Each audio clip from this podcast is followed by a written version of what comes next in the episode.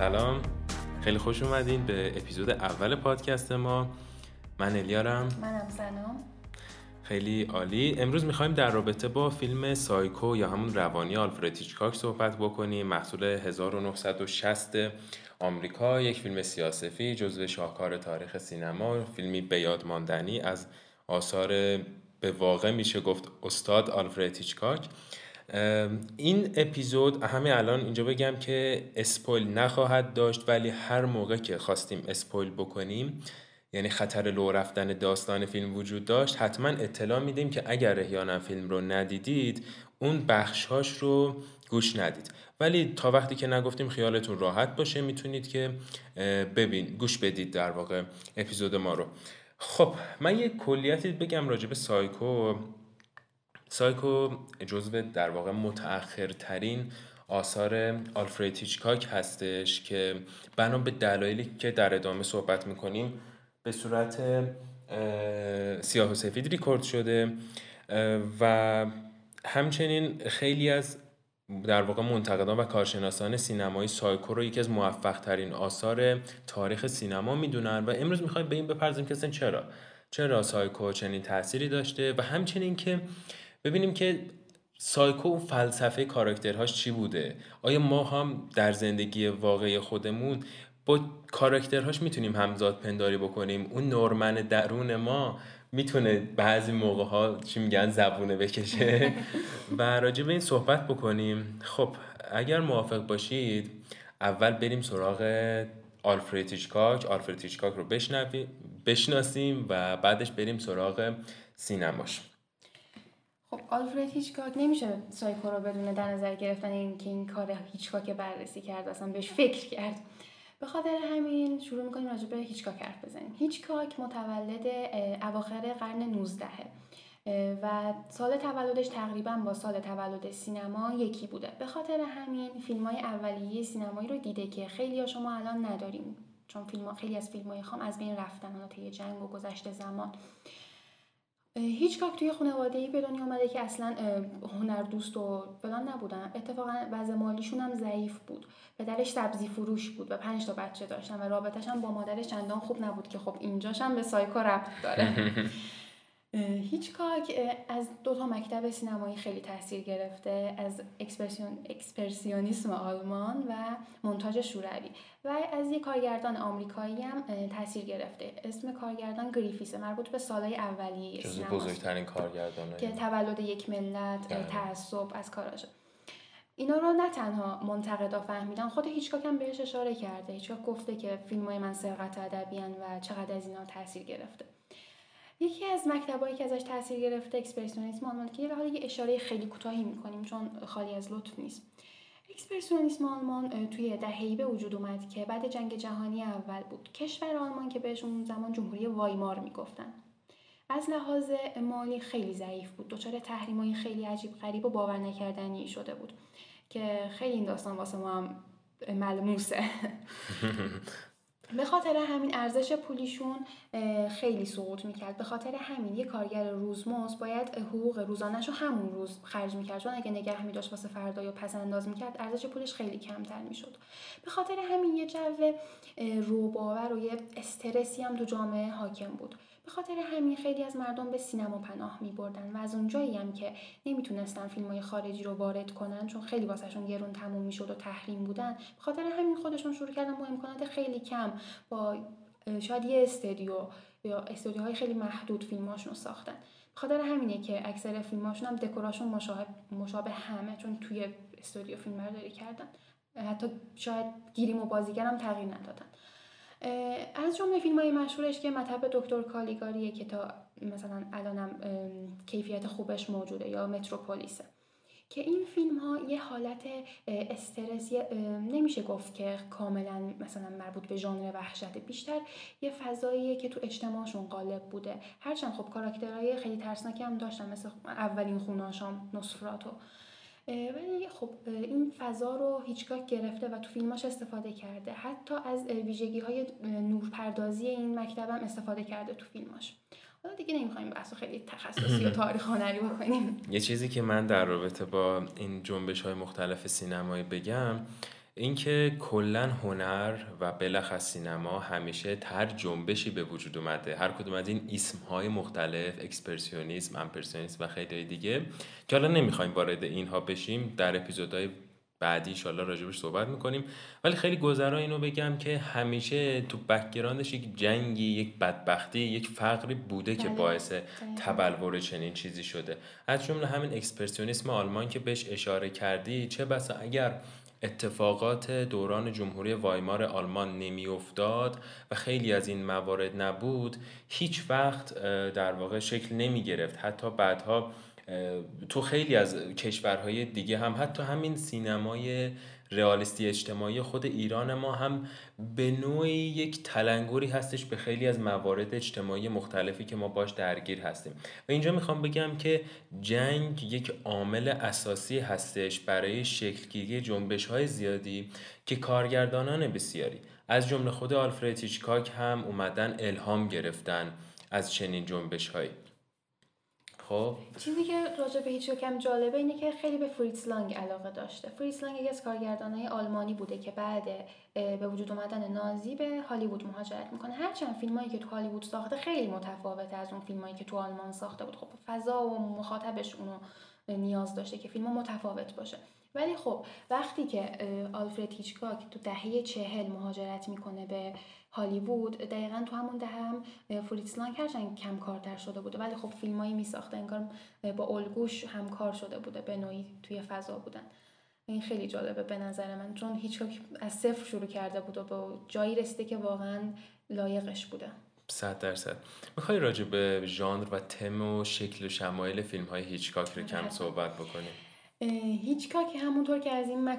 از این مکاتیب سینمایی خیلی الگو گرفته خیلی تاثیر داشته روش که ژانر وحشت هم دگرگون کرده کاملا. کاملا استایل شخصیش رو پیدا کرده مخاطبا هم اونو می‌دونن. هرچند ژانرهای متفاوتی فیلم ساخته حتی کمدی هم داره هیچکاک ولی کمدیاش هم شبیه خودشه. ترابل وی تریه فکر کنم اسم کمدیشم ولی خب کاملا امضاش معلومه. به قول خودش یه بار گفته بود که من اگه فیلمی راجع به سیندرلا بسازم تو کالیسکه دنبال جسد میگردم. آره، دقیقا این همون اتفاق افتاده. اولش کارش رو با تو انگلستان شروع کرده بوده. خودش هم انگلیسیه آره، انگلیسی. بعد به خاطر این محدودیت هایی که تو انگلیس داشته چون خب به هر حال هر چقدر ژانرهای متفاوتی متفاوتی بسازه به ژانر وحشت نزدیکتر کارهای هیچکاک. و تو دهه سی اصلا ممنوع بوده ساخت فیلم ژانر وحشت تو انگلستان. و خب هیچکاک بیچاره هم حق داشته که مهاجرت کنه به هالیوود. البته یه چیز خیلی جالبه واسه من. یه تهیه کننده ای که دعوت کرده که هیچکاک بیاد به هالیوود کسی بود که به خاطر اولین فیلم مشترکشون اسکار رو گرفت. اسکار بهترین فیلم رو به پورتوزو میشتر میدن که به تهیه کننده. بله. ربکا جایزه رو گرفت. بله. یه چیز جالبی که حالا راجع به آلفرد هیچکاک وجود داره اینه که اصلا فلسفه این که بیاد در رابطه با سینمای وحشت صحبت می‌کنه خود هیچکاک تو خاطراتش تعریف می‌کنه میگه که یه روز بابای من مثلا می‌خواسته باباش ادب کنه بچهشو. یه نامه می‌نویسه میده دست اون موقع هم آلفرد کوچولو بود دیگه. میده دست من و میگه اینو ببر بده به اون کلانتر پلیس محلمون بعد اینم که بی سواد بوده کاغذ رو از پدرش می‌گیره میده به پلیس محلشون و پلیس کاغذ رو نگاه می‌کنه و میگه خب بیا بفرما بیا برو داخل زندان. یه شب آلفرد هیچکاک رو بی هیچ دلیل و منطق خاصی توی سلولی بازداشت می‌کنه و روز بعدش آزاد می‌کنه. هدف پدرش این بود که در واقع یک تلنگری بشه برای آلفرد هیچکاک که بفهمه که اگه یه موقع مثلا کار زشتی کرد این بشه. ها بفهمه که تو زندان بودن حتی برای یک شب چقدر می‌تونه بد باشه. در حالی که این اتفاق کاملا به شکل متفاوتی توی آلفرد هیچکاک تجلی پیدا می‌کنه و از اون موقع هیچکاک یک ترس و وهم خاصی نسبت به پلیس ها پیدا می‌کنه که همین ترسش بعدها می‌بینیم که توی فیلمهاش وجود داره و در واقع یک پیش زمینه میشه برای سبک و سیاق فیلمسازیش. به خاطر همینم بود که هیچ وقت رانندگی یاد نگرفت چون با هر چیزی که به پلیس و قانون ربط داشته باشه سعی می‌کرد دوری کنه. آره کلا یه جا میگه که میگه دقیقا یادم نمیاد ولی میگه که خلاصه هر موقع پلیس رو از نزدیک می‌دیده حالت تهوع پیدا می‌کرده که اصلا کلا سیستم بدنش هم به هم میخورده. انقدر از پلیس ها بعدش میومده و اینکه آلفرد تیچکاک همیشه یک سری شکل خودش از نظر ظاهری و تیپ و در واقع قیافه خیلی خاصه. ما همیشه آلفرد هیچکاک ما مثلا وقتی میگیم کارگردان فکر می‌کنیم یه نفر هدفون دور گردنش یه جلیقه چند تا جیب داره پوشیده داره به همه دستور میده و فلان. آلفرد هیچکاک کسی بود که خیلی چاق بود شکم گنده ای داشت همیشه سیگار برگ می‌کشید همیشه هم کت و شلوار تنش بود. جزو معدود کارگردانایی که همیشه کت و شلوار میپوشید و به خاطر احترام در واقع احترام گذاشتن به سینما و فیلمسازی این کارو می‌کرد. و یه ایلاستریشن های جالبی هم هستش که نشون میدن. این پرنده اومده روی سیگار برگ هیچکاک نشسته. آره روی شونه اسم هیچکاک میاد. من اون تصویر رو یادم میاد. نیمروخش به ویژه. چون نیمروخشه که ما بیشتر نیمروخش رو می‌شناسیم که نیمروخش اون هیچکاک بودنش رو نشون میده. به نظر من رو از روبرو خیلی گوگلی تر آره. نمی‌خوره زامنه وحشت.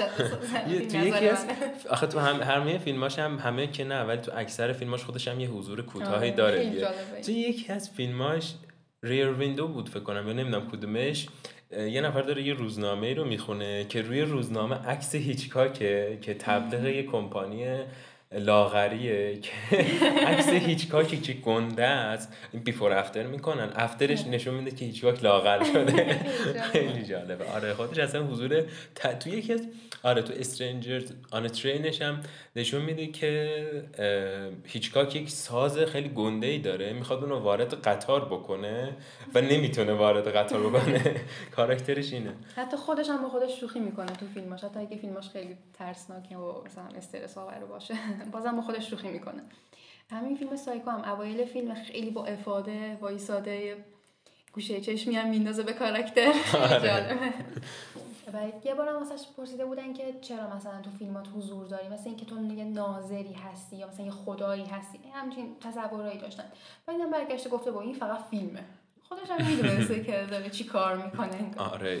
یه تفکر جالبی که هیچکاک داره که واقعا به نظر من آموزنده است اینه که میگه همیشه فیلم قبل از اینکه فیلم برداری بشه تو ذهن من ساخته شده و کل هیجان فیلمسازی همون موقع است که من دارم تو ذهنم تجسمش می‌کنم. بقیه اتفاقات که فیلم برداری اینا هم یه سری کارهای چرت و پرت کسل کننده است که فقط انجامش میدیم تموم شه بره پی کارش. این خیلی جالبه چون خیلی از کارگردانا چنین ویژنی رو ندارم و خیلی مهمه تو سینما که ببین اصلا کارگردان خب شاید خیلی واسه خیلی سوال پیش بیاد که اصلا کارگردان چه کاره است؟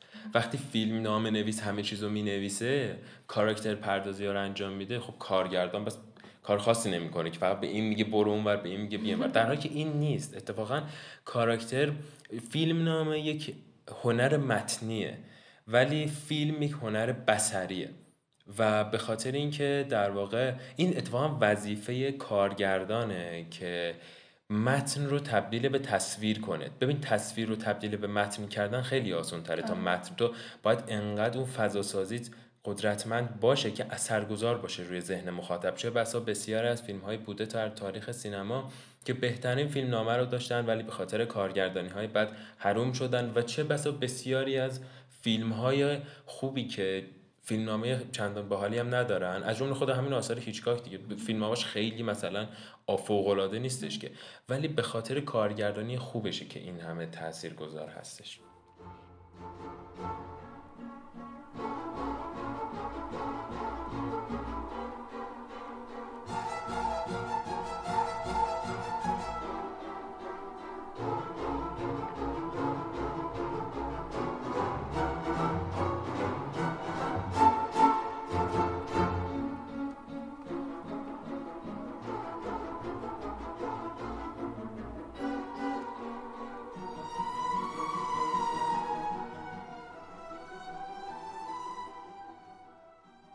راجب کارگردانی هم یه چیز خیلی جالبی گفته که کارگردانی تو آینده چجوری میشه؟ اصلا آینده سینما چجوریه؟ گفته که تو سال سه هزار سه هزار؟ اوه خیلی موندیم مردم میرن سینما. ولی میرن اونجا هیپنوتیزم میشن هر فیلمی که خواستن می‌بینن شاید خودشون جای کاراکتر اصلی باشن. بعد از خواب بیدار میشن فیلم تموم میشه. مثلا از خواب بیدار میشن از سینما میرن. بعد گفتن که خب بازیگرا و کارگردانا چی؟ گفت بازیگرا رو نمی‌دونم ولی کارگردان همیشه هست. باید باشه آره. هدایت بکنه. حتی اگه فیلم نباشه و یه چیز خیلی مکتوبی تو ذهن بازیگر مخاطب باشه. صد درصد. حالا ما انشالله تو اپیزودهای بعدی راجع به این سیستم ها و عوامل فیلمسازی صحبت می‌کنیم. مثلا کارگردان کیه فیلم نام نویس کیه؟ و چون به نظرم اتفاقا موضوع مهمیه. چون خیلی ها فکر می‌کنیم آره دیگه به هر کی مثل این سازمان های دولتی برکی علکیش عقدی سمت میدن. در حالی که واقعا همه اینها خیلی مهمه. این چارتش رو آدم بدونه. و خب یه گذری هم داشته باشیم به فیلم شناسی آلفرد هیچکاک. آلفرد هیچکاک بیشتر از 53 تا فکر کنم فیلم ساخته که فکر کنم از دهه 30 شروع کرده فیلم سازی رو دیگه. 20 شروع کرده فکر آها آره از دهه 20 شروع کرده و اتفاقا خودش هم تعریف می‌کنه میگه که اولین کار من توی سینما از اولش که کارگردان نبود. میگه که مزخرفترین و فرعی ترین کار رو تو کل اون اکیپ فیلمسازی به من می‌دادن. چون اون موقع فیلم ها که صامت بود بعضی موقع ها لابلای سکانس ها یه نوشته ای نشون می‌دادن. مثلا فیلم های چارلی چاپلین رو اگه دیده باشن دوستان مثلا می‌بینی که چارلی چاپلین رفت بیرون مثلا یه دیالوگی رو نشون میدن متن‌وار وسط فیلم که میدن فلانی فلان حرف زد. آلفرد هیچکاک وظیفش این بود که بیاد زیر این نوشته ها یک سری تصاویر گرافیکی بکشه. مثلا اگه یه نفر میمرد میومد یک شمعی که در حال سوختنه می‌کشید. یعنی خیلی کار به در نخورتریه دیگه در نسبت به آره نسبت به کارگردانی. و دوره. خیلی دوره و از همونجا شروع کرد اومد شد یکی از بزرگترین کارگردانای دنیا. و سنا به نظرت اگر یه نفر بخواد شروع کنه فیلم های هیچکاک از هیچکاک فیلم ببینه و علاقه من باشه به ژانر وحشت فیلم های معمایی ترسناک جنایی به نظرت اولا این سوال رو بگو که این جواب رو بگو که اگر یک نفر بگه نه بابا آلفرد هیچکاک مال 100 سال 100 سال هم که نه 70 سال پیش فیلماش سیاسفید اکثرا. من می‌خوام برم فیلم جدید ببینم اون فیلم حوصله سربره آیا به نظرت واقعا این شکلیه یا نه؟ نه اصلا اینطوری نیست. و دوم اینکه اگر یک نفر بخواد شروع بکنه برای اولین بار یک فیلمی از آلفرد هیچکاک ببینه تو کدوم فیلمشو پیشنهاد به نظر من تو اکثر کسایی که از فیلم های کلاسیک خوششون نمیاد از سیاسفید بودنشونه که خودش خوششون نمیاد اسم می‌کنن حوصله سربره به نظر من ریر ویندو بکنم گزینه مناسبیه چون زیاد حوصله سربر نیست واسه کسی که کلاسیک نمی‌بینه یا از این ژانر چیز خاصی ندیده. و همین که خب رنگیه. و البته سایکو هم خوبه ولی به نظر من گزینه دوم یا سوم باشه بهتره. ولی اگه یکی بخواد بررسی کنه که کدوم یکی از فیلم های هیچکاک هیچکاکو دوست داره یا به نظر خودش بهتره به نظر من ورتیگو سایکو خیلی خوبه. آره من خودمم فن بزرگ ورتیگو و دبردم و اگه قرار باشه منم یه فیلمی رو معرفی بکنم که برای اولین بار ببینن شاید همون The Birds رو معرفی بکنم پرندگان که واقعا از یک چیزی یک المان ترسناک ساخته که مثلا فکرش هم نمی کنیم که پرنده نمی‌تونه ترسناک باشه. و تو این فیلم جالب اینجاست که خیلی خیلی کم از موسیقی متن بهره گرفته. واسه ایجاد اون سکانس های دلهور آور ولی همون صدای پرنده ها می‌بینیم که چقدر خیلی ت... اصلا می‌بینی این تعلیق الان راجع به تعلیق هم تو سینمای هیچکاش صحبت بکنیم. لابلای همون سایکو. ولی تو می‌بینی که تو سکانس اول مثلا یه پرنده میاد روی این سیمای برق میشینه. تو از همون موقع می‌دونی که این پرنده قرار یه کاری بکنه. ولی دقیقا اتفاقی که تو سایکو نیفتاده. اول فیلم یه اتفاقی میفته که ما بگیم خب فیلم قرار یه جور دیگه بشه. در حالی که وسط های فیلمه که ذهنمون واقعا برمیگرده و عوض میشه. آره. حالا راجع به همین پرندگان هم گفته بودن که مثلا شما چی کار کردین از چی استفاده کردین که پرنده رو کنترل کردین. انتظار داشتن یه چیز خیلی عجیب غریبی جواب بده. بعد هیچ هم که معروفه به اون جوابای کوتاهش. گفته که از دونه استفاده کردیم. البته دو تا از پرنده هم دست آموز بودن ولی خب از دونه استفاده کردن که پرنده رو هدایت کنن. چه جالب واقعا. و یه بارم گفته بود که بازیگر رو مثل گلن مثل آره. گوسفندان و همه بعدشون اومده بود. بعد دیده که خب مثل اینکه خیلی بد شده گفته بود که نه. من نمیگم که مثلا بدن بازیگر رو میگم که مثل گاو باید باشون برخورد بدتر کرده. حسبا بهتر از گاوه. آخه کلا خیلی جوابش خیلی حالت سارکستیک و فانی داره ولی خودش خودش آدم خجالتی تصور می‌کنه. یه به خاطر همین که شاید جواب اون کوتاهه. و شوخیایی می‌کنم که مثلا شاید یکم جو بهتر بکنم چون خودش خیلی خجالت می‌کشه. به خاطر همین من همیشه یاد چندلر بینگ میفتم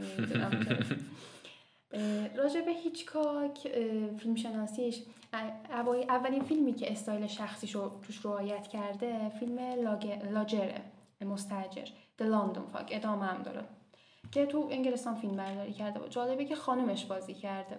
از این کارهای مجله زرد می‌کنم. فلان فیلم خانم بازی کرده مثلا البته ببین طبیعی هم هست چون معمولا پروژه اول بودجه زیادی ندارن آره، آره. خیلی مجبور میشن از همون دوروبریاشون از دوست و رفیقاشون استفاده کنن. همین سایکو هم این اتفاق افتاد از دخترش هم استفاده کرده. جدا کدومشه دخترش؟ اوایل فیلم همکار مارین. یه اونی که منشیه؟ آره زیادم حرف می‌زنه آره. دخترش بوده پاتریشیا. پاتریشیا هیچکاک. ای بابا من نمی‌دونستم اینو. چه جالب. آره. اگر حالا باز هم بخوایم یه اشاره بکنیم راجع به دیگر فیلم های آلفرد هیچکاک دوران اوج فیلمسازیش میشه گفت که از نیمه دوم دهه 50 تا 1965 نیمه اول دهه 60 می‌تونه باشه. تو این فاصله ده سال خیلی از آثار معروفش رو ساخته. هرچند بسیاری از آثار دیگش مربوط به قبل از این سال 1955 هم هست. فیلم های مثل Strangers on a Train رو می‌تونن دوستان ببینن. فیلم The Wrong Man. راجبه Man یه من یه نکته بگم. فیلم آخه هیچکاک که خب گفتیم دیگه تو خیلی از فیلماش یه حضور خیلی چند ثانیه و کوتاهی داره. و توی فیلم Man هیچکاک اولش میاد و خیلی مستندگونه. رو به دوربین میگه که من این فیلم رو که ساختم کاملا بر اساس یک داستان واقعی هستش. و فکر کن هیچکاک فیلم رو باور بسازه. و بگه واقعی هم هست. یاد این چیز نالان افتادم که میگن عادت نداره از جلوه های ویژه استفاده کنه فیلم جدیدش هم قراره راجع به بمبتون باشه. آره و هیچکاک فکر کن بیاد بگه که این داستان واقعیه و موقع واقعا پشمای مخاطب میریزه. و آخه چرا اینو گفته؟ چون فیلم درانگ من یا مرد عوضی حالا عوضی به معنای فوش نه عوضی به معنای کسی که اشتباه, اشتباه گرفته شده. آره. داستانش از این قراره که انگار یک شبی یک قتلی اتفاق میفته پلیس میریزن یه نفر دیگر رو اشتباها می‌گیرن. می‌برن زندانیش می‌کنن. بعد طرف میگه بابا مثلا نکشتم فلان. بعد در حالی که می‌بینن در کمال تعجب اسم و فامیلی جفت این آدما یکیه. و بعدها می‌بینن که حتی تو اون زمانی که می‌پرسم مثلا تو فلان کجا بودی این فردم نتونسته بود جواب بده که من واقعا کجا بودم. واقعا قاتل نبوده ها.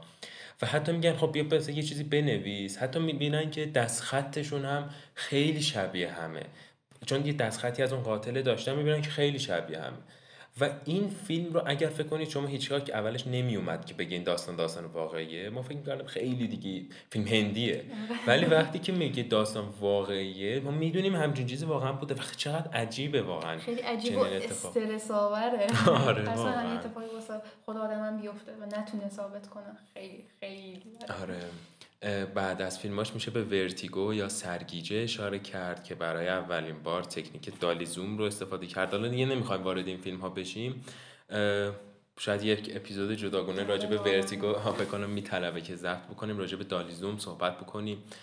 بعد نورس بای نورس وست شمال از شمال غربی یا شمال به شمال غربی نمی‌دونم. هر جفتش هم ترجمه می‌کنن. آره، حتی شمال شمال غربی هم ترجمه آره آره. این هم جزو فیلم های خوبشه سایکو فیلم The Birds و دیگه همون ریر ویندوی که گفتیم The Man Who Knew Too Much و خیلی فیلم های دیگه که واقعا میشه که با سرچ زاده بهشون رسید. کارگردان پرکاری بوده انسان آره زیاد کلا فیلم ساخته چون فیلمنامه فیلمنامه خیلی از فیلم در واقع فکر کنم هیچ کدوم از فیلماشو خودش فیلمنامه نویسش نبوده. شاید هم بوده نمی‌دونم.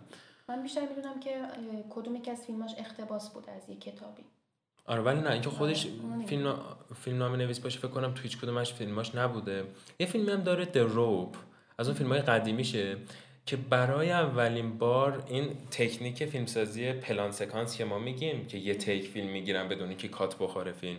که کار خیلی سختی هم هستش دیگه. تو خیلی از فیلم هم ما دیدیم. تو ایران هم اتفاقا فیلم فیلم شهر مکری ماهی و گربه دقیقا با همین تکنیک ساخته شده. فیلم اصلا کات نداره. و دروپ هم اون موقع دقیقا با همین تکنیک ساخته شده. و جالب اینجاست که خب الان دیجیتاله. میشه راحت این کارو کرد. اون موقع که آنالوگ بود بعد از یه مدت حاف... حافظه که نبود در واقع. این نگاتیوا پر می‌شد. باید اینا رو عوض می‌کردن. و نگاتیو جدید میذاشتن داخل اون دوربین فیلم برداری که این کار باید باید در واقع کات می‌دادن که اینو عوض کنن دیگه. در حالی که خیلی سوال می‌کنم میگن خب تو دروب چطوری از اول تا آخر رو این کارو بکنه؟ که یک سری کات های نامحسوس داره. مثلا می‌بینی که دوربین که داره پن می‌کنه یهو مثلا به سیاهی میره. بعد از اون سیاه مثل از اون ور اتاق در میاد. تو این سیاهی کاتو زدن در واقع که نامحسوس باشه. تو توی فیلم The Birdman هم همچین حرکت هایی زدن.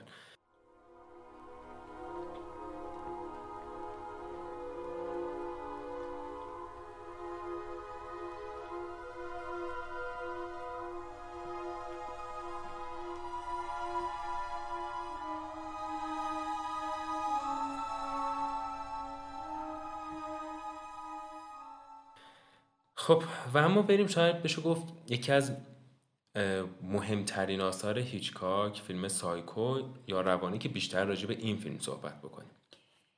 فیلم سایکو محصول 1960 با بودجه فیلم درجه به ساخته شده و ستاره چندانی هم استفاده نشده. حتی آنتونی پرکینز که چهار سال قبلش به خاطر یه فیلم دیگه اسکار گرفته بوده با وجود این ستاره چندان مشهوری نبوده. یعنی شاید دستمزد چندانی هم نداشته باشه. ولی خب هیچگاه با دستمزد فیلم ب که به خاطر همینم فیلم سیاه سفید شده یه فیلمی ساخت که واقعا ژانر وحشت رو برای همیشه دگرگون کرد و یه زیر ژانری هم به ژانر وحشت اضافه کرد به اسم سلشر که ما تو دهه 70 و 80 هم خیلی فیلم های اسلشر داشتیم که تحت تاثیر همین نورمن اتفاق افتاده. واسه کسایی که نمی‌دونن اسلشر یعنی چی فیلم های ترسناکی که بیشتر خون و خونریزی و بریدن سر و اینجور چیزا توش هستش میگن اسلشه و یه چیزی که مشترک اینه که قاتل فیلم ها که خب شاید اینجا یکم اسپویل داشته باشه. آها آره پس اینجا به هشدار بدیم که اگر فیلم رو ندیدید اینجا ما می‌خوایم اسپویل بکنیم. خب. قاتل فیلم بیمار روانیه لازم نیست که از یه موجود افسانه استفاده بشه و از یه وسیله معمولا نکتیز سلاح سرد استفاده می‌کنه واسه کشتن مقتولش. خیلی عمالی و اتفاقا چقدر خوب شده که هیچگاه این فیلم رو سیاسفید ساخته چون تاثیر ترسناک بودنش خیلی بیشترم شده.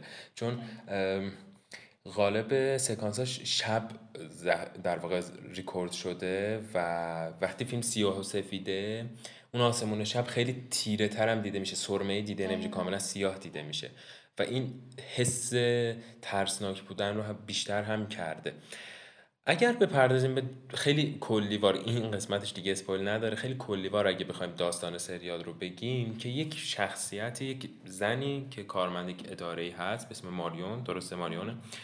یک پولی رو از رئیسش میدزده و دو دله که با این پول چیکار کنم؟ پسش بدم ندم کجا مخفیش کنم؟ خرجش بکنم چیکار کنم؟ و از شهر می‌زنه بیرون و میره توی یک موتلی موتل سر راهی که موتل بیتس هستش بله. آره من, من این تابلو موتل بیتس تو اتاقم دارم. آره. یه آخه جلو خونه قصر مانند یه تابلوی رو زده رو زمین نوشته بیتس موتل. آره آره. من اون عکس اون تابلو رو دیوار اتاقم دارم. آره. و دقیقا جایی هم هستش که وقتی صبح بیدار میشم جلو چشم می‌بینم. آره. بیتس موتل که میره اونجا یه شبی رو بمونه و تمام اتفاقات عجیب و غریب داستان تو همین موتل بیتس میاد. به خاطر همینه که کسایی که اول برای بار اول فیلم رو تماشا می‌کنن هیچ ایده ای ندارن که اصلا سایکو چیه. حالا بهتره که به اسمش هم چندان توجه نکنن. فکر می‌کنن که راجع به سرقت فیلم. ولی وسط های فیلم کلا عوض میشه همیشه. به خاطر یعنی سیاسفید بودنش هم دقیقا همون تاثیر مکتب اکسپرسیونیسم آلمان دقیقا می‌تونیم ببینیم تو سیاسفید بودنش و استفاده از نور که مثلا جاهایی که شخصیت شرور که حالا اینجاش هم نمیگم که کیو چیه مثلا تصمیم می‌گیره که یه کار شرورانه رو شروع کنه. نور پردازی از قسمت پایینه از زیر چونه کاراکتره که دقیقا اینو تو اکسپرسیونیسم آلمان هم داشتیم که حالت مثلا حیولوار بودن و شرور بودن رو نشون میده حالت غیر انسانی چون نورها کشیده تر میشه اون آره، فرم صورت عوض میشه. آره. تو خیلی جاهای دیگه از این فیلم هم می‌تونیم اینو ببینیم. حالا یه چیز خیلی کلیشه ای هم هست که راجع به فیلم ها. ولی خب ما خیلی تو فیلم خیلی خوب هضمش می‌کنیم. انگار لازمه که باشه. مثلا همون دفعه اول که دو ماریو میره دفعه اول که خب یه بار میره. ماریو میره موتل بارون میاد. شاید الان واسه ما خیلی کلیشه ای باشه که مثلا اون صحنه های حساس بارون بباره. ولی واقعا وقتی فیلم رو نگاه می‌کنیم هیچ اون اضافه بودن بارون حس نمی‌کنیم. مثل که لازم بود که بارون بباره.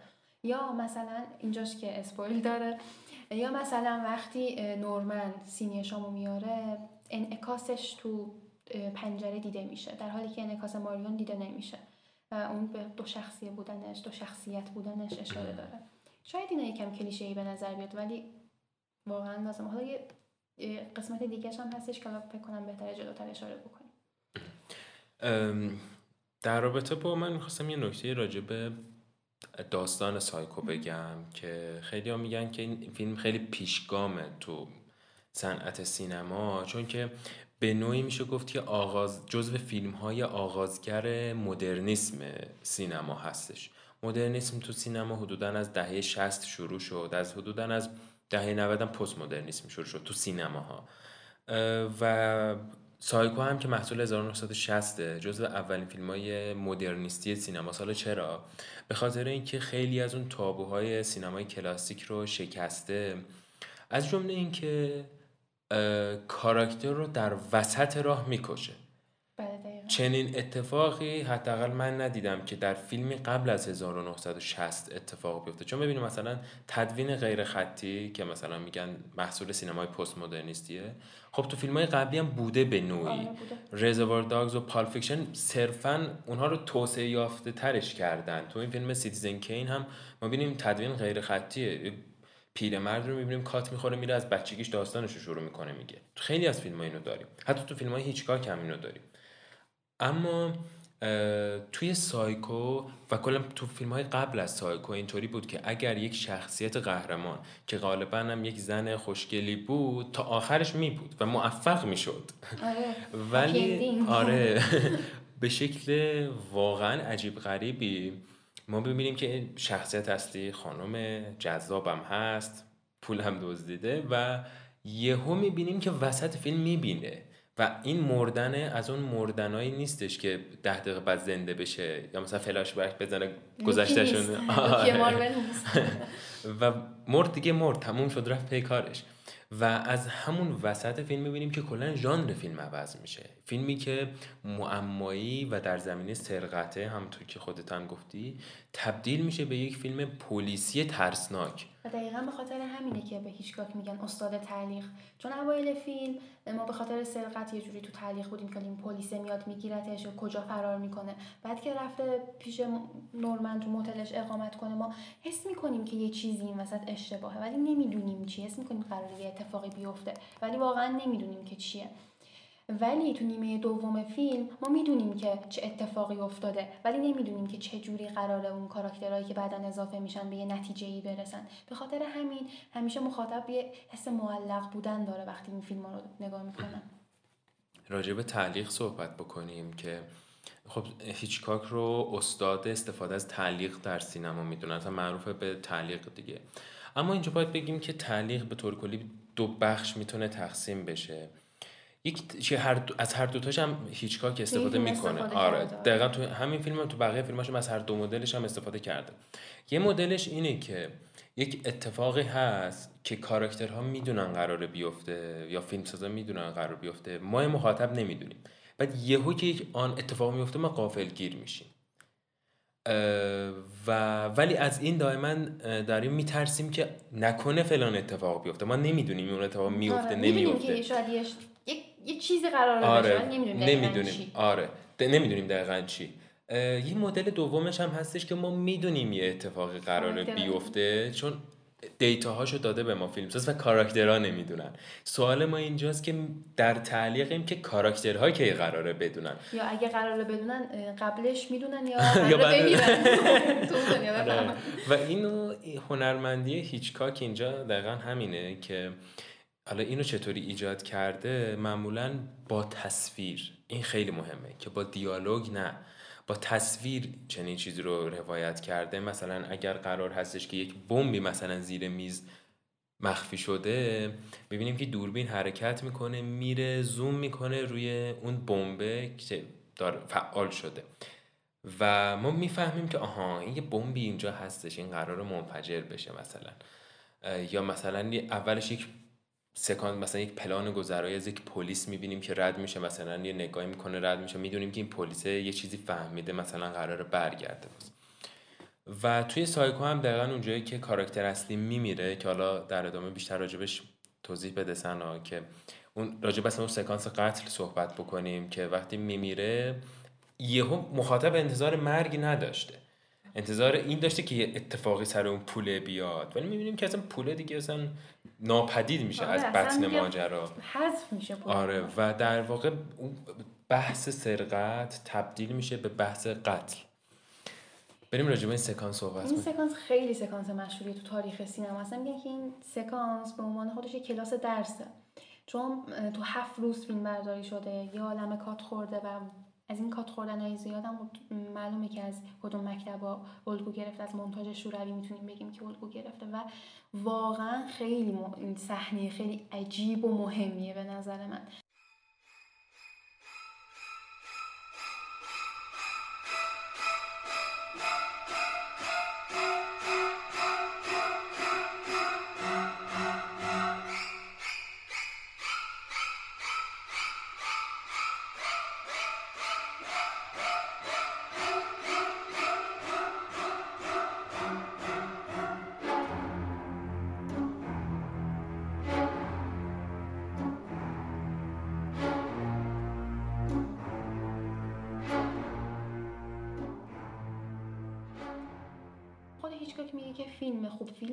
اگه صداشو قطع کنی بازم بتونه منظورش رو به مخاطب برسونه.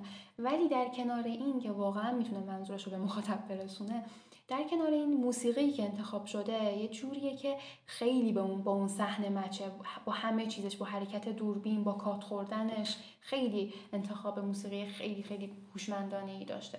مثلا جایی که ماریون جیغ می‌کشه ما انگار جیغ ویولون میشنویم. این خیلی جالب بوده به نظر من. دقیقا. چه جالب. و راجع به همین صحنه دوش گرفتن کاراکتری که باعث میشه بمیره. بعد این فیلم نظرسنجی کرده بودن از مخاطب از خانومای آمریکایی پرسیده بودن که مثلا میترسیم بعد اینکه این فیلم رو دیدیم. از دوش گرفتن میترسین یا نه؟ که جواب داده بودن 60 درصدشون میترسن.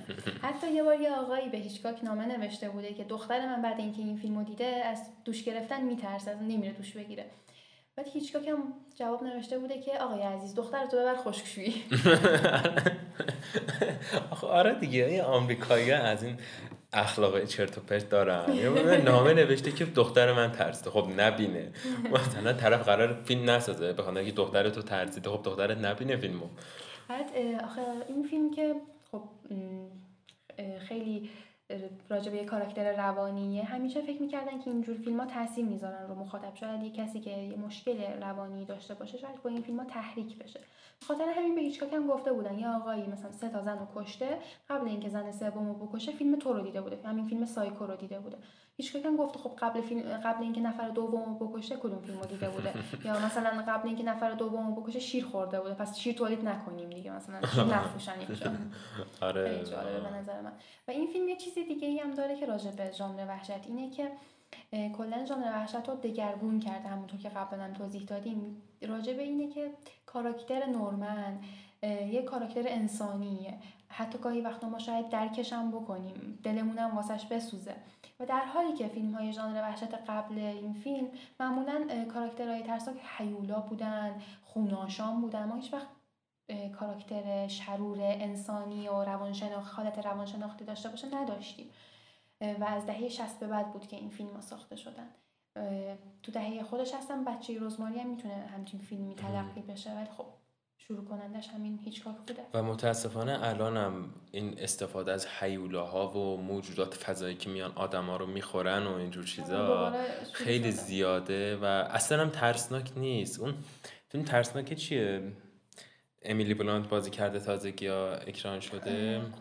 آره آره. اونجا مثلا اون حیولای میام مثلا می‌دیدم خیلی سعی می‌کردم بترسم ولی واقعا نمیترسدم چون هزاران بار چنین هایی رو دیدیم.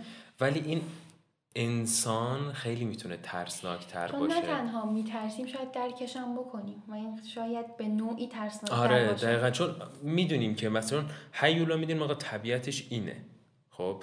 ولی وقتی انسانی دست به چنین کاری می‌زنه دقیقا چون ما می‌دونیم که این انسان فلان اتفاق باعث شده تا چنین دیدگاه پیدا بکنه ها. پس این خیلی می‌تونه خطرناکتر باشه خیلی می‌تونه ترسناکتر باشه که انسانی که عاقل چنین تصمیم می‌گیره. اون میگه اون بابا حیوانه نمی‌فهمه. تو کی می‌فهمه چرا همچین تصمیم گرفتی؟ و خب نمیشه راجع به سایکو حرف زد و به نورمن اشاره نکرد. کاراکتر آنتونی پرکینز که من بعضی موقع به اشتباه یادم میره آنتونی هاپکینز میگم. آره منم. آره اگر یه موقع بازم که آره رعایت کنم. آره اگر بازم اشتباه کردیم شنوندگان بدونن که آنتونی پرکینز درستشه. خب, خب، راجع به نورمن حرفای خیلی زیادی گفته شده اینکه چقدر این شخصیت تاثیرگذاره تو تاریخ سینما مخصوصا فیلم های هالیوودی. ولی یه چیزی که راجع به نورمن هست اینه که شاید اوایل فیلم اوایل فیلم رو ببینیم دلمون واسش بسوزه. حس کنیم که واقعا یه کاراکتر مادری هست که بهش ظلم می‌کنه. اسپویل داره اینجا آره. کنم راجع به نورمن هر جا که حرف بزنیم اسپویل آره. خب. ولی خب بعدها حتی شاید باش همراه هم بشیم چون شاید یه حس همزاد پنداری داشته باشیم که چرا این تصمیم رو گرفته. البته میگن که این کاراکتر نورمن و اون علاقه ای که به مادرش داشته ربط داشته باشه به عقده اودیپ که فروید نظریه رو گفته بوده. که اعتقاد دارن که پسرها اولین کسی که دوست دارن مادرشونه. اودیپ هم یه شخصیت یونان باستانی حالا وارد داستانش نشیم چون شاید این نظریه راجع به نورمن چندان درست هم نباشه. ولی خب همچین نظریه هم, هم هست که نورمن به خاطر علاقه که به مادرش داشته نخواسته که اونو ببینه که با یه مرد دیگه ازدواج می‌کنه به خاطر همین هر دوتاشون هم کشته و بعد نتونسته که مردنش رو تحمل کنه و همون شب خودش هم کشته؟ نه دیگه بیرونش از قبل بیرون نورمن رو میگی یا؟ نه نورمن آها من فکر کردم اون داستان یونانی رو نه نه نه. آره اون درسته که خودش هم کشته. آه خودش هم می‌کشه اون داستان یونانیه. کور می‌کنه خودشو. خب چرا میکشت راحت میشه بر کوری خیلی بدتره. یونانی خیلی تراژدی دوست دارن. خدای تراژدی. آره. و خب و این خیلی ربط داره به همون صحنه ای که ماریونو میاد می‌بره موتل که برای بار اول بهش شام بده وارد یه اتاقی میشن که سر پرنده ها هست. که پرنده هم که توی فیلم های هیچکاک مشهوره. پرنده های تاکسی درمی شده است این بار. که دقیقا آدم حس می‌کنه اونجا قرار یه اتفاقی بیفته یا یه حالت آنورمال بودن نورمن و چیزایی می‌فهمه. آره دقیقا. که این فرد اصلا این که میگن سایکو روانی دقیقا روانی بودنش به خاطر نیستش که مثلا حرکت های دست و پای عجیب غریبه بزنه. به خاطر ذهنیت روانیش هستش که به قدری وابسته میشه به مادرش که بعد از یه مدتی فکر می‌کنه مادرش زنده است از قبر بیرون کشیده و برده ولی فکر می‌کنه هنوز زنده است رو صندلی میشونتش و حتی فکر می‌کنه خودشه. اصلا اینکه میره زنه رو می‌کشه مثلا کلاکیس می‌ذاره سرش که فکر کنه مادرشه و میره در واقع از طرف مادرش کاراکتر مادرش رو بازی می‌کنه که آدم بکشه. و حس می‌کنه که اون انگار اون بچه اون دو شخصیه بودنش انقدر قویه که شخصیت دیگه حس می‌کنه که واقعا هست و واقعا به ماریون حسودی می‌کنه. این خیلی جالبه به نظر من. حتی تو همون صحنه ای که دارن شام می‌خورن البته ماریون شام می‌خوره نورمن برمیگرده بهش میگه که تو مثل پرنده ها غذا می‌خوری. بعد پرنده ها هم کشته و تاکسی درمی کرده. خیلی جالبه شاید یه سایکو دو بسازن که مثلا نشون بده این ماریون هم تاکسیدرمی شده بعد از اینکه کشتتش. البته سایکو دو سه هم آره ساخته شده و چهار هم ساختن بعد 1998 فکر کنم. که خوشبختانه من اونا رو هم ندیدم. آره منم ندیدم. چون خیلی فیلم های موفقی نیستن. هر چند آنتونی پرکینز بازی کرده. ولی خب معلوم بود که به خاطر اینکه این فیلم سایکو خیلی مشهور شده و تو گیشه هم فروش خوبی داشته دو و سه و چهار و حتی بازسازیش هم بسازن که باز یه فروش خوبی داشته باشن. البته اینم بگم که نورمن بیتس فقط تو تاریخ سینما پرکینز بازی نکرده. یه سریال هم ساختن از روی spin-off Psycho در واقع آره مثل اینکه اتفاقاش قبل از قضیه سایکو اتفاق میفته نوجوانی های نورمن. اسم سریال هست موتل بیتس. بیتس موتل در واقع. آها آره اسمش رو شنیدم آره. و کی بازی کرده؟ نقش نورمنو من بچه بودم احتمالا خیلی آمون دیدیم. چارلی اند چاکلت فکتوری تیم برتون. اون پسر گوگلیه بود خیلی بانمک بود. اون اومده نقش نورمن رو بازی کرده. یه سایکل خیلی کیوت. خوبم بازی کرده یا نه؟ من سریالش رو ندیدم ولی فکر کنم خوب بازی کرده. اونطوری که نقدار و اینا رو خوندم بد بازی نکرده بود گویا. چه جالب. خب مثلا من چیزی که همیشه به شخصیت نورمن بیتس فکر می‌کنم من برای یاد جوکر میافتم. هرچند که اینا بگم هیچ, هیچ کدومش از اون یکی الهام نگرفته. نه. چون اصلا جوکر فکر کنم از نظر تاریخی خود کاراکتر جوکر قبل از نورمن بیتسه. یا مربوط به یه دهن. شاید آره. آره. کومیکاش خلاص از همدیگه الهام نگرفتم ولی خب یک همزاد پنداری. اون چیزی که ما می‌دونیم جوکر رو از رمان مردی که میخندد ویکتور هوگو الهام گرفتن. و نورمن بیتس حالا با اینکه شباهت هایی داره به کاراکتر جوکر ولی از اون الهام گرفته نشده. یه چیزی که جالبه اینه که کلا فیلم سایکو از روی کتابی ساخته شده. کتاب سایکو که اسم نویسندش بلاکه. نویسنده چندان مشهوری نیست مشهورترین کتابش با واسطه فیلمشه. ولی خدای نویسنده های ژانر وحشت یعنی استیفن کینگ از این نویسنده و از این کتاب و از این فیلم الهام گرفته که به نظر من بیشتر جایگاه برای کدوم داستانش؟ کلا آها کلا. آره فکر کردم برای شاینینگ و اینا. نه کلا تو برای نوشتن ژانر وحشت ازش الهام گرفته. یعنی یه جوری انگار مشوقش بوده که بره به سمت نوشتن فیلم ژانر وحشت. چه جالب چه جالب. دا کتابای ژانر وحشت که بعدها فیلماش هم ساختن. ما خیلی مدیون استیون کینگیم به خاطر. شاینینگش به خاطر خیلی از فیلم فیلم ایت آره که ساخته شده؟ اینم مشهورتر شده. فیلم اون فیلمی که تام هنگس بازی می‌کنه چیه؟ گرین مایل آره اونم فکر کنم مال آره حتی فرار از شاوشنک رتبه آره. یک IMDb هم آره. اونه. یه فیلم فکر The Mist هم فکر کنم مال اونه. فیلم The Mist رو دیدی؟ فکر کنم آره. تو مه موجودات فضایی میان خیلی فیلم آره. خوبیه واقعا. فکر کنم آره فکر کنم اونم. رمانش استیون کینگ نوشته فکر کنم. و خیلی خوبه که آدم اینجوری تصور کنه که چقدر فیلم ها زنجیری به هم وابستن. سایکو بست... مثلا The Shining بستگی داره به سایکو که مثلا سایکو نبود شاید ما The Shining ی نداشتیم. خیلی جالبه به آره. اصلا یک اپیزود راجع به اقتباس spin-off و آره، اینها تو سینما راجع صحبت کنیم. خیلی زیاد شده آخه دیگه بیمزه هم شده دیگه. واسه هر چیزی دارن یه spin-off می‌سازن تازه وارد دنیای بازیش هم می‌کنن. یه خب این فیلمه مثلا یه کتاب چاپ کنیم یه انیمیشن ازش بسازیم. حالا game ش رو بدیم حالا مثلا سریالش رو بدیم.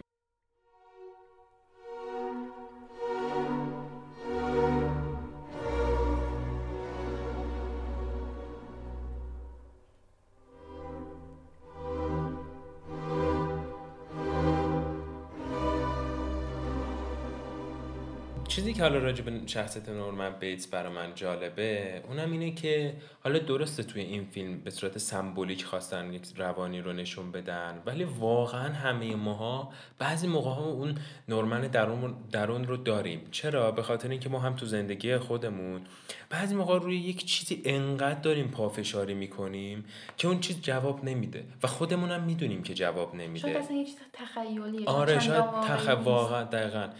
ولی داریم خیلی روش تاکید می‌کنیم. هی می‌خوایم اون اتفاق بیفته. حالا این اتفاق می‌تونه یک مکان مشخص زمان مشخص یک مسافرت یک شخص هر جایگاه چیزی یک جایگاه دقیقا. داریم تلاش می‌کنیم به, به اینکه به یه چیزی برسیم. حالا نمی‌خوام بگم چیز منفی ها. شاید حتی یه چیز مثبت. ولی نمی‌تونیم بهش برسیم و این قدرت بیخیال شدن رو پیدا نمی کنیم و این یه جورایی میشه مثل نورمن که نمی‌تونست از اون عشق مادرش دست بکشه تا تش روانه شد. اون حس وابستگی شدید بعضی موقع خیلی می‌تونه مخرب باشه. چون آخه فرق بین عشق و وابستگی هم هست دیگه. عشق با دوست داشتن همراهه یک پشنی داره. ولی وابستگی شاید تو یکی رو دوست نداشته باشی ولی وابستهش باشی. و این حس وابستگیه بعضی موقع خیلی می‌تونه آزاردهنده باشه. همونطور که تو شخصیت نورمن هم هست.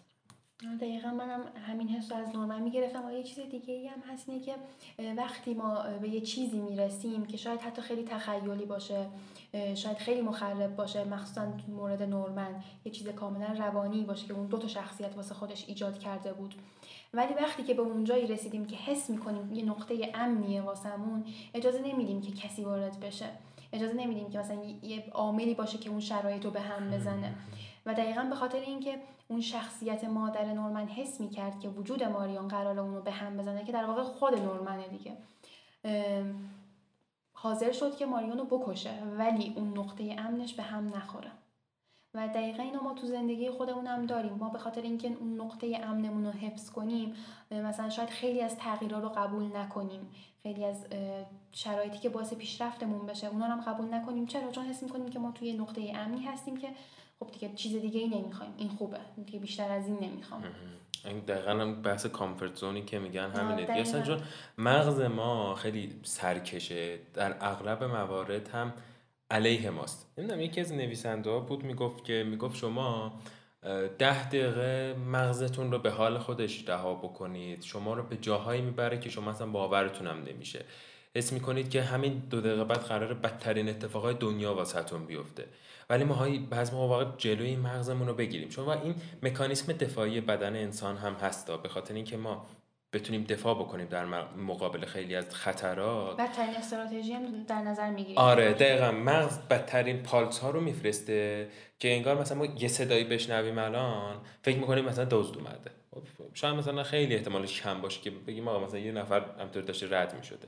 یک صدایی که حیوانی رو بشنویم شاید صدای گربه باشه ولی اولش فکر کنیم یه موجود خیلی عجیب غریبیه. این مکانیسم مغز ماست که باعث میشه که همیشه اینطوری دیفنسیو باشه و این در بعضی از مواقع خب به نفع ماست باعث میشه که اون حس بقای ما رو تقویت می‌کنه.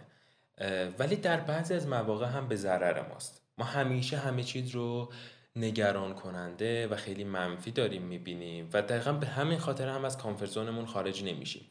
چون میگیم اگه فلان کار رو بکنم شکست بخورم چی؟ از تغییر میترسیم. دقیقا. میگیم مثلا خب اگه بعد یه مورد دیگه هم که هست ما وقتی به مشکلات فکر می‌کنیم چون هنوز اتفاق نیفتاده این مشکلات رو به عنوان یک پکیج می‌بینیم. همش یه جا می‌بینیم. تو فکر کن مثلا ما نه آبان قرار برم تهران واسه کار. که تو این مسافت رفت و برگشت هی دارم فکر می‌کنم به اینکه و چطوری برم؟ اونجا اون کارای داریم و چطوری اوکی بکنم؟ دوباره برگردم و تنها یه نفر باید کنار دستم باشه که کمکم بکنه اینا. هی دارم به اینا فکر می‌کنم. در حالی که وقتی اون اتفاق میفته نمیگم گل و بلبل میشه. بد هست. ولی این اتفاق پله پله میفته همش یک آن at the same time نمیفته اینا چون پله پله میفته ما این قدرت رو خواهیم داشت که بتونیم باش کنار بیایم. و این علاوه بر این حالا اون بحث کامفورت زون هم هستش که ما اگر این قدرت تغییر رو که تو میگی بتونیم در وجودمون تقویت بکنیم واقعا می‌تونه خیلی اتفاقات مثبتی بیفته. چیزی که نورمن بیتس نتونست. نتونست و آخرش به کجا رسید. دقیقا نورمن تو دیالوگش بین خودش و ماریون وقتی که داشت ماریون شام می‌خورد همین مکالمه رو داشتن. که نورمن بهش گفته که پرایوت آیلنده مثل این که یه پرایوت آیلندیه و واقعا ماریون می‌خواست که به یه پرایوت آیلندی بره که کسی کارش کاری باش نداشته باشه پلیس تعقیبش نکنه. ولی پرایوت آیلند نورمن یه چیزی بود که تو ذهنشه. تو ذهنش داره اتفاق میفته خیلی جالبه به نظر اون مثلا مگسش هم میگی؟ آه سکانس آخر. آره دقیقا. سکانس آخرش که خیلی خوب خیلی لبخند مشهوری هم داره. شاید در کنار جوکر از جمله لبخندهای مشهور تاریخ سینما باشه. که شخصیت مادرش انگار غلبه کرده. که میگه من اینجا میشینم بگوی تو زندانه دیگه, آره دیگه تو زندانه بازداشتگاه. میگه که من اینجا میشینم هیچ حرکتی نمی کنم که بگن این چقدر آدم خوبیه این مثلا کسی رو نکشته. بعد حتی یه مگسی میشینه رو دستش حاضر نیست که اون مگس رو بپرونه که بگن این آزارش به یه مگس هم نمی‌رسه چجوری یه آدم رو کشته؟ آره دقیقا.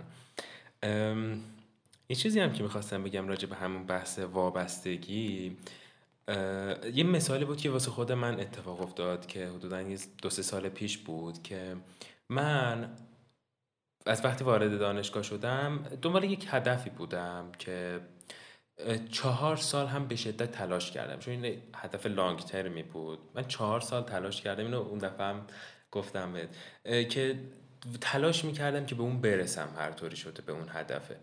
ولی واقعا می‌خوام اینو بگم که آینده به قدری غیر قابل پیش بینیه که نمیگم اتفاق بدی میفته نمیگم اتفاق خوبی میفته. یک اتفاق انقدر متفاوتی میفته که ما بگیم ای بابا من داشتم برای این تلاش می‌کردم. مثلا این دیگه کلا دیسپیر شده انگار از زندگی. من الان دارم به یه چیز دیگه فکر می‌کنم که اصلا اون هدف واسم دیگه مهم نیست.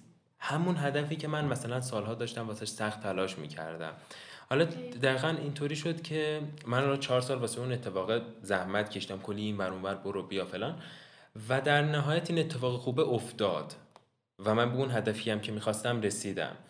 اما به شکل غیر قابل باوری من با پای خودم به صورت کاملا اختیاری نامه نوشتم و گفتم من انصراف دادم از اون چیزی که می‌خواستم. و گفتم من دیگه نمی‌خوام باشم اینجا. مسیر رسیدنش بهتر بوده. نه یک اتفاق متفاوتی افتاد که دیگه این هدف دیگه واسم هدف نبود. یعنی بود و نبودش دیگه برام فرق نمی‌کرد. نمیگم مجبور شدم و میگم کاملا اختیاری من رفتم انصراف دادم از اون چیزی که می‌خواستم. و این برام جالب بود که آینده ببین چقدر غیر قابل پیش بینیه که چیزی که من چند سال واسش تلاش کردم در نهایت به شکل فانی خودم رفتم و انصراف دادم از اون اتفاقه و واقعا اینجا میشه گفت که آدم نباید زیاد جدی بگیره زندگی رو نباید سخت بگیره. تو نظرت چیه در این رابطه؟ منم می‌تونم اینو ربط بدم به شرایطی که توش زندگی می‌کنیم. چون هر روز داره یه اتفاقایی میفته که بیشتر به این نتیجه می‌رسیم که نمی‌تونیم چندان پیش بینی کنیم که تو آینده قراره چه اتفاقی بیفته. به خاطر همین چرا از لحظه لذت نبریم حتی. آره دقیقا. ولی البته درستم نیست که اصلا فکر کنیم که هیچ هدفی ندارم یا اصلا با آینده فکر نکنیم. اینم درست نیست. به نظر من پافشاری نکنیم. آره دقیقا. این بحث کلمه پافشاری کلمه خوبیه. که طبیعتا بی هدفی که چیز بعدیه دیگه ما بمیدیم. هدف باید داشته باشیم و برای رسیدن به اهدافمون هم سخت تلاش بکنیم. ولی هدف دیگه کل زندگیمون نشد. آره. و زیاد اگر می‌بینیم جواب نمیده زیاد خودمون رو درگیرش نکنیم. خودمون رو به آباتش نزنیم. چون اگر اون نشه تجربه که از اون شکست آیدمون شده می‌تونه پایه های یک موفقیت بزرگتر باشه. تو چند روز پیش مثل اینکه روز جهانی شکست بود. جدا نمی‌دونستم. شکست باعث میشه ما به موفقیت برسیم. به خاطر همین یه روزی رو در نظر گرفتن اتفاقا حالا من می‌خوام اینجا یه کتابی هم دارم معرفی بکنم. که اتفاقا تازه خریدمش. کتابای قبلیشو از این نویسنده خوندم که حالا نظر چیه که کلا هر اپیزود اگر تونستیم یه کتاب معرفی بکنیم. یا یه کتاب سینمایی یا یه پادکست خوب یه فیلم خوب یه چیزی که خارج از اون در خارج از بحث که نه مرتبط به اون بحث یه چیزی معرفی بکنیم که مخاطبا اگر خواستن برن دنبالش. حالا قول صد درصد هم ندیم حالا ببینیم چی میشه. ولی یه کتابی که هستش از مارک منسون که اسم کتاب هم حالا بگیم. Everything everything is fucked. یعنی همه چی به فنا رفته. که یه کتاب معروف دیگه هم داره. The Supple Art of Not Giving a Fuck. که در واقع ترجمهش کردن هنر رندانه به چپ گرفتن. که حالا بدون بوغش بدون بوغش تازه اینه. آره که یعنی کلا هیچی به هیچ جامون نباشه. این کتابش هم که من پیشنهاد می‌کنم زبان اصلیش رو بخرن. تو ایران هم زبان اصلیش هست چون نسخه ترجمه شدهش خیلی سانسور شده. من این کتاب هم زبان اصلیش رو خوندم هنر رندانی به چپ گرفتن و هم زبان اصلیش هم ترجمه شو با اینکه توی ترجمهش هم خیلی خواستن که هم فانش رو نگه دارن و هم در واقع از کلمات خیلی راحت استفاده کنم ولی وقتی نسخه اصلیشو می‌خونی خیلی خنده دارتره کتاب کتاب تنزی نیست کتاب راجع به توسعه فردی و موفقیته. و چیزی که این کتاب رو متمایز می‌کنه و مارک منسون رو به عنوان نویسنده متمایز می‌کنه اینه که ما همیشه کتاب های موفقیت رو چه می‌دونم مثلا میلیاردر شو تو می‌توانی قدرت آره. فلان بهمان. یه روانشناسی زرد یه خیلی خیلی زرده. حتی شاید محتوای کتاب اون هم هم زرد نباشه ولی عنوانش خیلی زرده. و این کتاب اصلا جالبش همینجاست که دو تیکه از اسم کتاب نوشته Everything is fucked بعد در ادامه نوشته A book about hope. یک کتاب در مورد امید. و این و با اوضاع خیلی داغون تر از این حرف هست علکی شعار ندیم که همه چی خوبه و فلان و بهمان. و تو وقتی مثلا متن این کتاب رو می‌خونی من این کتاب رو البته هنوز نخوندم و می‌بینی که در واقع میاد میگه که بیاین خوشبین نباشیم نیمه پر لیوان رو نبینیم. بیاین هم نیمه پر رو ببینیم هم نیمه خالیش رو ببینیم. تصور این که همه چی قرار خوب بشه عالی بشه رو آره بیخیال بشیم. کنار بیایم. همین بگیم ببین آخه یک جمله که پافشاری نکنیم. آره پافشاری نکنیم. یک جمله که خود مارک منتون بهش اشاره می‌کنه. میگه که ما معلمامون خانوادهمون مربیمون همیشه میگن تو لایق بهترین هایی اب نداره همه چی خوب میشه. تو می‌تونی به اهدافت برسی. و از این قبل جملاتی که دائما دارن القا می‌کنن که ما می‌تونیم. پس داریم سفت و سخت میچسبیم به اون چیزی که می‌خوایم. ولی بعضی موقع میگه بابا ول کن. حالا نرسیدی هم مهم نیست. مهم حال دلت خوب باشه. و اتفاقا چیزی که جالبی که داره میگه میگه که اتفاقا ما وقتی بعضی چیزا رو شل می‌گیریم خیلی راحت تر واسه اتفاق میفتن و این خیلی مورد مورد جالبیه که تو این کتاب خیلی به درد من می‌خوره چون من خیلی همه چیزو بدمش بخون خیلی همه چیزو سخت می‌گیرم. حتی مثلا تکلیف خیلی ساده واسم خیلی سخت و خیلی بزرگه. نمیگم خیلی بزرگه نه اینکه نتونم انجام بدم و قصه بخورم که وای نمی‌تونم. نه اونقدر سعی می‌کنم که خیلی عالی و خیلی پرفکت جلو بره که خودم اذیت میشم. وقتم و مثلا آره. وقتم هدر میره خودم اذیت میشم نمی‌تونم به کارهای دیگه برسم که این واقعا خیلی مخرب حالا در اپیزودهای آتی راجع به این بحث کمالگرایی هم حتما صحبت می‌کنیم. فقط یک داستان خیلی جالبی که توی اون یکی کتابش همین sub این سابتل هم نیست فکر کنم سابل تلفظ میشه درسته؟ تو زبانت بهتره.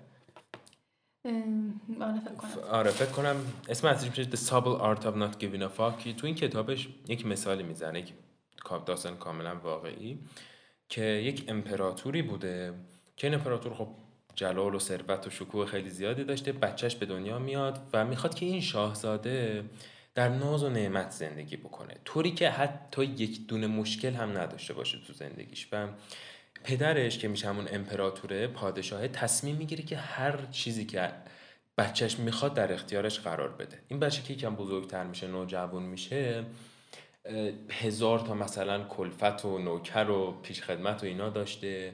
به طوری که حتی واسه اینکه امنیت جانش تعمین بشه هیچ وقت از قصر خارج نمیشه.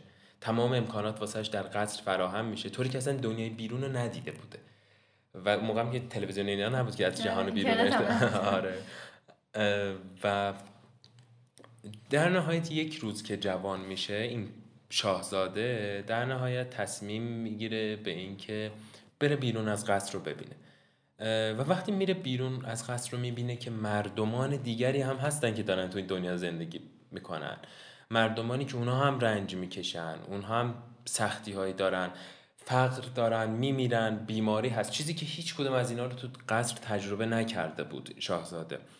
و این اتفاق باعث میشه که شاهزاده کلا بیخیال این داستانا بشه. کلا قصر رو رها می‌کنه زندگی در ناز و نعمت رو رها می‌کنه میره تو فقر تمام در گرسنگی تمام بین مردم عادی و رعیت زندگی می‌کنه. و نکتهش این نیست. نکته ای که داره که تو این کتابم بهش اشاره می‌کنه میگه که این شاهزاده خیلی فکر می‌کرد که زندگی در شرایط سخت باعث میشه که این معنا و مفهوم زندگی رو بفهمه. یک فلسفه وجود رو بفهمه که چیه. و در نهایت چیزی که جالبه اینه که بعد از ماها زندگی کردن تو شرایط شاهزاده به این نتیجه می‌رسه که هیچ فرقی هم نداشت. یعنی میگه که همون حسی که تو زندگی تو فرق داشت همون حس رو تو بودن تو قصر هم داشت. و این خیلی نکته جالبیه. میگه که من مثلا وقتی گرسنه بودم زجر میکشیدم. میگه ولی همون اندازه زجر رو وقتی که تو قصر مثلا دمای آب لیوانم مثلا یکم این بر اونور می‌شد هم همون اندازه زجر میکشیدم. خیلی متفاوت اینا ولی زجرش هم به همون اندازه است. و این دقیقا همینو می‌خواد برسونه که میگه بابا زندگی رو اصلا سخت نگیر. تو خوشبخت خوشبختم بشی میلیاردرم بشی بازم بدبختی وجود داره واسد و همین شاهزاده همون کسی هستش که ما به اسم بودا میشناسیمش. بعدها میشه همون. بودا که داستانی از این کتاب بود. تو من یه حرف خاصی ندارم. به عنوان سخن پایانی برای این اپیزودمون. اگر نکته هست که میگم برگردیم سمت هیچکاک خیلی پیشنهاد می‌کنم که این فیلم رو حتما ببینن. مخصوصا اگه به ژانر وحشت علاقه دارن. و راجع به هیچکاک کتاب های زیادی نوشته شده. مثلا سینما به روایت هیچکاک. اگه علاقه داشتن این کتاب رو مطالعه بکنیم آره سینما به روایت سعی کنیم که نورمن درونمون رو خیلی پرورش ندیم. خودمون اذیت میشیم. آره دقیقا. سینما به روایت هیچکاک نوشته فرانسوا تروفوه که فکر کنم در اپیزودهای بعدی اگر راجع به هیچکاک صحبت کردیم راجع به محتوای این کتاب بیشتر صحبت کنیم کتابای دیگه که کتابای دیگه که در راجع هست. خب من ممنون که با ما همراه بودین. این اپیزود اول ما بود. خیلی خوشحال میشیم که به عنوان حمایت از ما نمی‌خوایم این کار حرکت های یوتیوبی که میگن subscribe کن و زنگوله رو بزن. از بدم میاد از این چیزا. چون اگه یکی خوشش بیاد دنبال می‌کنید نیادم دمش گرم. ولی اگر حس می‌کنید که افرادی دوستانی دارید که می‌تونه جالب باشه صحبت هایی که ما تو این اپیزود کردیم. ممنون میشم دوستانتون رو در جریان قرار بدی که یک چنین پادکستی وجود داره که ما هم یکم ذوق زده بشیم از اینکه چهار نفر آدم ما رو آره، دنبال می‌کنن. خب پس تا اپیزود بعدی من الیار بودم و من سنا. مرسی که با ما بودید.